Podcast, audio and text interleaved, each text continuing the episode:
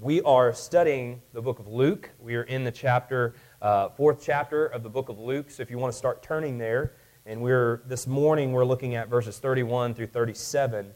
Um, and if you would, as you're turning there, if you'll stand with me in honor of God's word as I read it for us this morning. Luke chapter 4, verses starting in verse 31. And he went down to Capernaum, a city of Galilee, and he was teaching them on the Sabbath. And they were astonished at his teaching, for his words possessed authority. And in the synagogue there was a man who had a spirit of an unclean demon, and he cried out with a loud voice, Ha! What have you to do with us, Jesus of Nazareth? Have you come to destroy us? I know who you are, the Holy One of God. But Jesus rebuked him, saying, Be silent and come out of him. And when the demon had thrown him down in their midst, he came out of him, having done him no harm. And they were all amazed and said to one another, What is this word? For with authority and power he commands the unclean spirits, and they come out. And reports about him went out into every place, into the surrounding region. You take your seats. His word possessed authority. His word possessed authority. What is this word? Was their question. Um, for this authority and the power to command unclean spirits that they come out. In February of 1942, author C.S. Lewis published a story called The Screwtape Letters, which takes the form of a series of letters from a senior demon, Screwtape, to his nephew Wormwood, a junior tempter. The uncle's mentorship pertains to the nephew's responsibility in securing the damnation of a British man only known as the patient. Lewis is presenting to the reader in this book, though fictional, the realities that are grounded in the truth of Scripture that's in our text today. Those truths are one, we have a real enemy. An enemy that seeks to lead evil forces against the throne of the kingdom of God. But I would be remiss to simply blame all evil and all bad things on the devil and his minions and not mention that if we had our way, we would storm the very throne of God ourselves and claim it as our own. We see that in the earliest uh, of Genesis with Adam and Eve and their opportunity. We were talking about that today in our class. Of uh, at no point do we see in all of the decisions that are made in the garden do we see Adam and Eve in any way, at any time, shape, or form, lay down their arms and say, "I'm sorry. I've sinned against you, a holy God. I have uh, broken the vow that I made. I have not fulfilled." what you have called me to, and all the promises, I have not secured them for myself. I have looked to others to find that. At no point do you see that. You see blame, you see passing off, you see hiding, you see all of these things. And if you go on from there, it's passed generationally through their children onto us, this fallen nature. But ultimately, the word of our Lord has power and authority. Not only, as we were talking about in the confession, to restrain and defeat all his and our enemies, but to turn rebellious enemies like ourselves into adopted sons and daughters of the Most High. Would you pray with me? Father, this morning, in all the study and, and the reading and preparation of this, I get overwhelmed at the contents, but the message is really simple. You pursue us. Your word has power and authority. And I pray that we get that and we step out of the way of a bumbling, stumbling man and that we would hear from you this morning. Father, may your word be a lamp to our feet and a light to our path in this dark and desperate hour. Through Jesus Christ our Lord, we pray. Amen If you're keeping up with us, Jesus has just come out of his hometown, Nazareth, where the reception started out pretty good, but it ended with his family and friends that he spent 30 years in their midst trying to toss him off a cliff.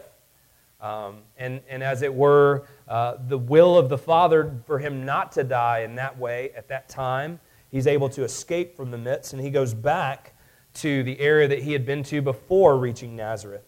Uh, so geographically, you have Galilee down here, you have Nazareth kind of up on a hill, and so he's coming back down the hill into the valley here. In verse 33 of our text this morning, we read, And in the synagogue there was a man who had a spirit of an unclean demon, and he cried out with a loud voice, Ha! What have you to do with us, Jesus of Nazareth? Have you come to destroy us? Some translations, instead of the word ha, which is always fun to read, um, it, it, it says, Leave us alone. It's this idea of them pushing away. So I realized that this morning as I preach, I'm not preaching in North Korea and I'm not preaching in Afghanistan. The reason why I mention those two places in particular, uh, they have once again been rated the first and second on the list of the top 50 places where it is the hardest to be a follower of Christ. Countries where governmental agencies spend untold resources annually to hunt down our brothers and sisters in Christ in order to systematically eradicate Christianity from within their borders.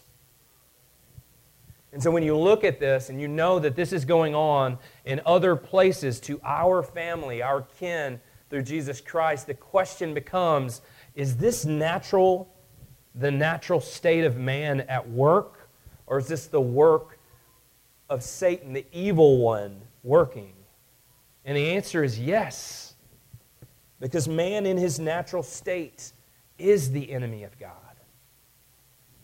works for the enemy of God, has the same ends in mind as the enemy of God. This example of some other place in the world um, may seem extreme because it's not the American way, right? Uh, we wouldn't dare use law or the majority to somehow infringe on the rights of others here in America, right? That would never happen here. Um, but let me ask you the question Have you ever shopped at Walmart on Saturday in Jonesboro? Because if you have, then you, like me, if, if you haven't, it's because you're smart. If you haven't, it's because you're desperate or you just didn't know, but now you do. You've been informed. If you shop at Walmart in Jonesboro, you will see that if you're trying to park and you find a space and you cut someone off or someone steals your space, you will see this grand intentional display of people hunting you down to give you a look or to give you a facial expression or a word uh, that they are feeling at the time. Sometimes words, maybe a hand gesture or two shaken at you. You will see this display of fallenness and brokenness as uh, as, as our rights are infringed upon and, and we get stirred up in the most unhealthy and unchristian sort of ways, even here. I'm very thankful for the liberties that we have as a country, um, that we don't sit here today under imminent threat of someone walking in to stop us. But don't buy for a second the lie that evil is not at work in our midst, in our community, uh, even in our church. Do not buy the lie for a second that we are somehow immune to this. In C.S. Lewis's book, um, he, he says it this way. Uh, I think we've got the quote up here, the first quote there, Paul. Um, it does not matter how small the sins are provided, um, that their cumulative effect is to edge the man away from the light and out into nothing. Murder is no better than cards if cards will do the trick. Indeed, the safest road to hell is the gradual one, the gentle slope, soft underfoot, without sudden turnings, without milestones, without signposts. In our text this morning, we see Jesus is teaching in the synagogue, and he finds himself opposed by someone who's under the influence of evil. Now, keep in mind, as we've studied Luke, Luke even in chapter 4, this is not Jesus' first encounter with evil. He goes into the desert. He's prompted to go there by the Spirit. And who meets him there but the head honcho himself, the devil, who attempts to uh, pull him away from the calling that is on his life that has marked him uh, from the beginning to be a representative, to be a mediator for our sin, and Satan would have nothing else than to steer him away from that. Paul, in his letter to the church in Ephesus, he addresses this idea of temptation uh, and evil in the world by saying it this way in chapter 6, verse 12 For we do not wrestle against flesh and blood, but against the rulers, against the authorities, against the cosmic powers over this present darkness, against the spiritual forces of evil in the heavenly places. And so, as we think about this idea of bad things and evil and corruption, evil may wear different masks and have different strategies in different places around the world, but its goal evermore stays and remains the same, which is your complete failure your complete demise. So sometimes the strategies can look like those in our text, but most days it's more about keeping you away from the truth than leading you towards the lie. Lewis says it this way um, It is funny how mortals always picture us putting things into their mind. In reality, our best work is done by keeping things out. This idea that it's not necessarily something being worked in you, is just keeping the truth out and letting your natural state take over and lead you away from truths and towards the lie. Sometimes in our culture, it feels like the lack of physical oppression that perhaps some of our brothers, we were talking about this this morning, that, that even though uh, our brothers are oppressed, even though the Word of God is, is, is highly um, contested, even though they go through great lengths just to gather like we do, walking thousands of miles in different places. And, and I know that I was at a church that was walking 30 miles every week. And, and it kind of changes the, the chemistry and the dynamic of community of church where Sunday mornings we don't just pop in and pop out for a service. You come, you walk there Saturday night, you stay in a home of someone in the local church. You spend all day there. You eat three square meals that the church provides and everybody pitches into. You sleep Sunday night and then you walk all the way home on Monday and you work Tuesday through Friday. So it changes the chemistry of what communion is uh, for these churches. And, and, the, and the reality is, is uh, er, what we were talking about this morning is technology and advancement has given so much, but we haven't asked the question of what has it taken away from us to be able to have cars and have cell phones where if you were to miss this sermon uh, and just say, hey, look, we'll just listen to it on the way to the lake. Um, on the podcast or the live feed or Facebook Live or whatever. All these technologically advances have given us so much, but we've never asked the question of what are they taking away?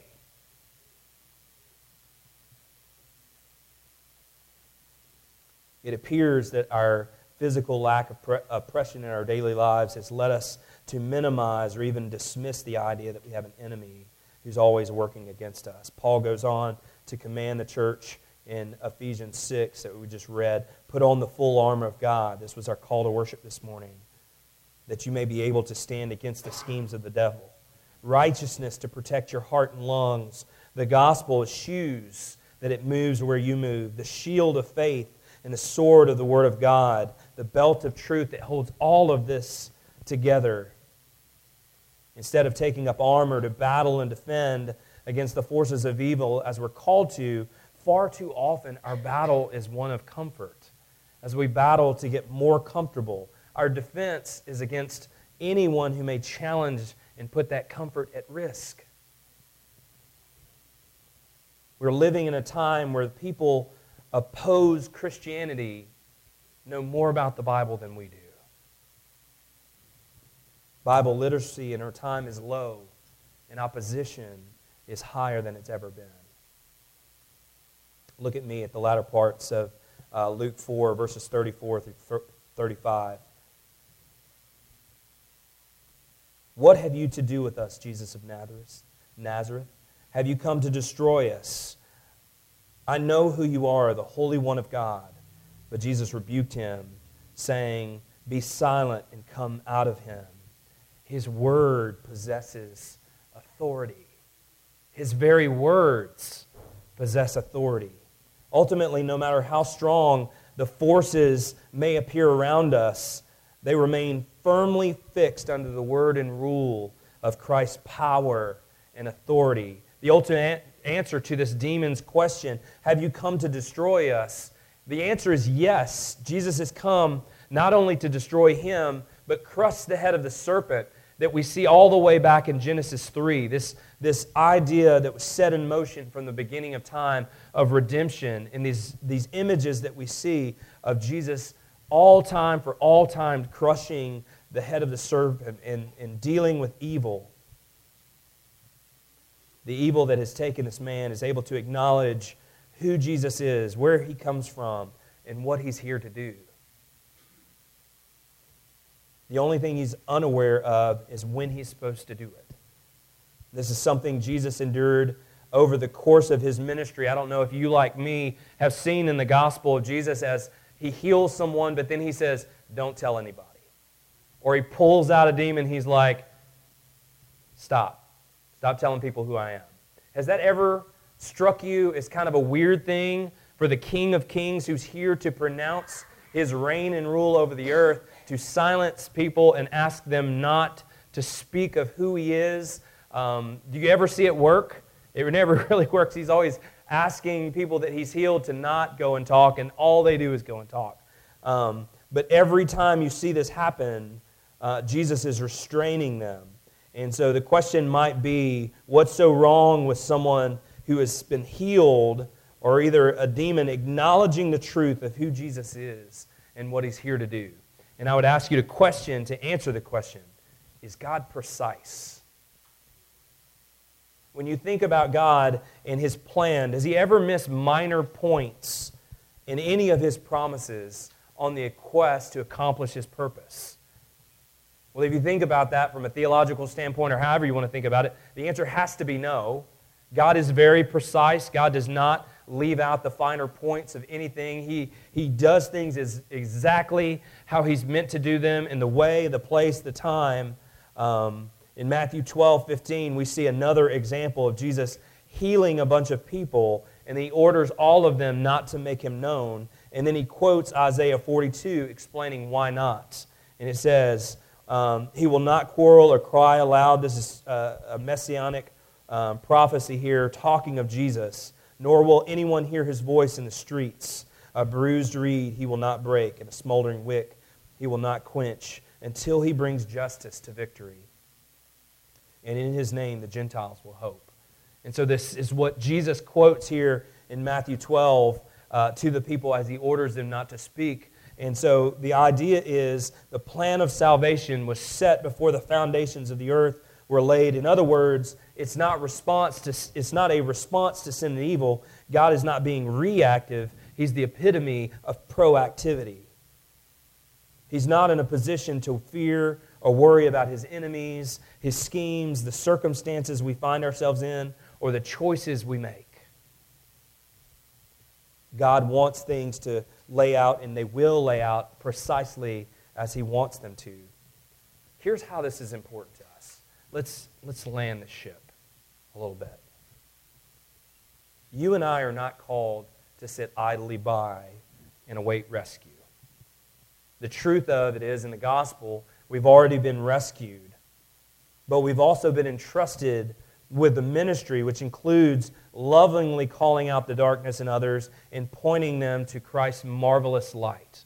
Would we all agree with that? That the, the scriptures teach that in multiple places, uh, at multiple times?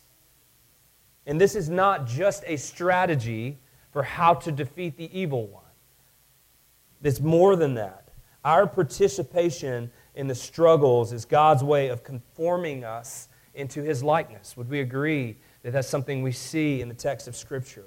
It is his design for you and I to be active in battling darkness and in entering into the struggles of others' lives and the hardness of things that go on, for us to go right into the eye of the storm with him as our champion so that we can experience the greater degree of his joy in His presence. How often do we interact with people every day under the power and deception of sin, influenced by the evil of this world? Our response to non Christian things of the world is often anger or frustration or isolation as we see things that are non Christian getting elevated or being done. We often want to be activists in a way of pronouncing our anger and our frustration.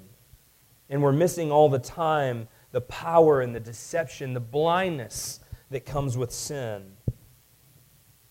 If those who are not in Christ are deceived and blinded by sin, let me ask you this. When was the last time you yelled at a blind person for their inability to see? When was the last time you cornered them and berated them with their inability to uh, function by opening doors and driving cars and knowing where their glass is on the table? When was the last time you laid into someone for their inability to see? I hope it's been a long time. And I hope the one time was, uh, in some sense, a mistake. Um, and I hope it brought forth repentance um, and sorrow. We don't do it. We just, it's just, it's just not something that you do when you know you, you, you interact with them, you go to them, you give them grace and mercy. You serve them as every way that you can. Just this idea of pity and grace. I'm just thinking about this this week as I was studying. Pity is serving someone because you feel bad about their situation. Um, Webster didn't say that, I just wrote that down. Grace is serving someone as one who understands what it truly means to be blind and deceived. And so, which is it? As we think about this and we think about a world that we are called to interact with, are we pitying them? Are we operating in anger and frustration? Are we giving them grace with those who have been blind and those who understand deception and sin's masking effects? It's ones who've tasted both depravity and grace. In Lewis's book, the two fictional characters have a conversation about their cause to destroy Christianity. Do not be deceived, Wormwood. Our cause is never more in danger than when a human, no longer desiring but intending to do our enemy God's will, looks round upon the universe from which every trace of him seems to have vanished and ask why he has been forsaken and still obeys. listen for a second. The journey of loving a holy God with our whole heart, our whole mind and strength, and loving our neighbor as ourself uh, with the sort of compassion and obedience that we see modeled by Jesus, and Clint spoke of this last week, um, will seem like foolishness to the world. And it will be impossible for us to do on our own because our tendency is to side with the world in the affairs and matters of, of piety and compassion and look to our own selves and our own storehouses rather than emptying our storehouses so that others may eat. We can't do this on our own. It starts with Christ who initiates our rescue at the cost of his life and now has given to us the ministerial privilege of gathering others as they're awakened from blindness and deception. We're invited, with the help of the same Spirit, to be spiritual older brothers and sisters, mothers and fathers, to teach others how to use their real eyes and to discern spiritual truths from the lies they have believed their entire life. And, and, I, and I call it a ministerial privilege, but let's just state the reality it will not always feel like a privilege. any more than the energies uh, that I often take with my sons, trying to teach them to honor and respect their mother by what they say and how they act. It feels like a constant battle for them not to treat her like just some other schoolyard kid at times. And I hear them from my office, and I have to step out and pull them aside to teach them to honor and respect their mother. But one day, by God's grace, when they're married, they will better know how to love and serve their wife. Not because it was a natural thing, but because they were shaped to by the Word and the Spirit, working in tandem to help pull them to the realities of truth and away from the lies. A display of such grace towards others, such affection, such compassion towards others will have them asking, What is this word? as they asked in, in Galilee and throughout Capernaum. For with authority and power, the people of Christ Redeemer give themselves and their resources as though they need nothing in return. And reports of these people, of us, by God's grace, will go out to every place to homes, to hospitals, to schools, to places of business, everywhere we touch. Would you pray with me?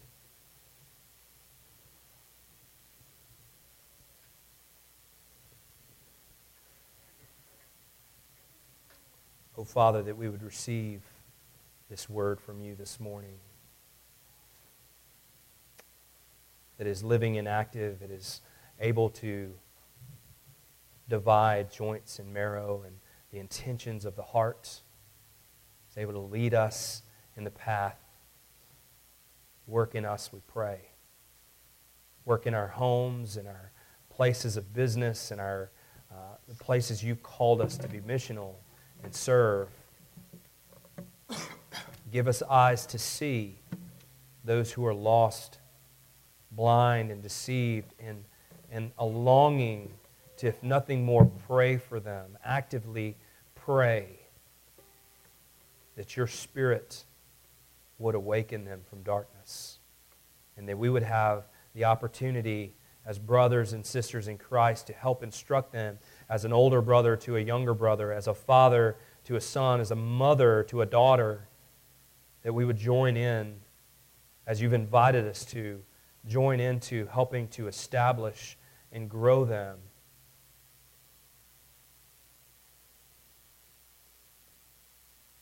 Father, for those this morning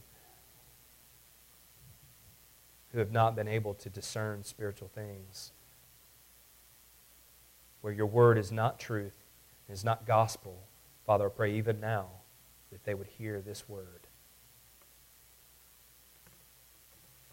That you would go where we cannot, where eloquent words fall short and illustrations um, are not enough, that you would speak You'd make us a people of your own possession who are in love with you. And we pray all of this in Christ's name.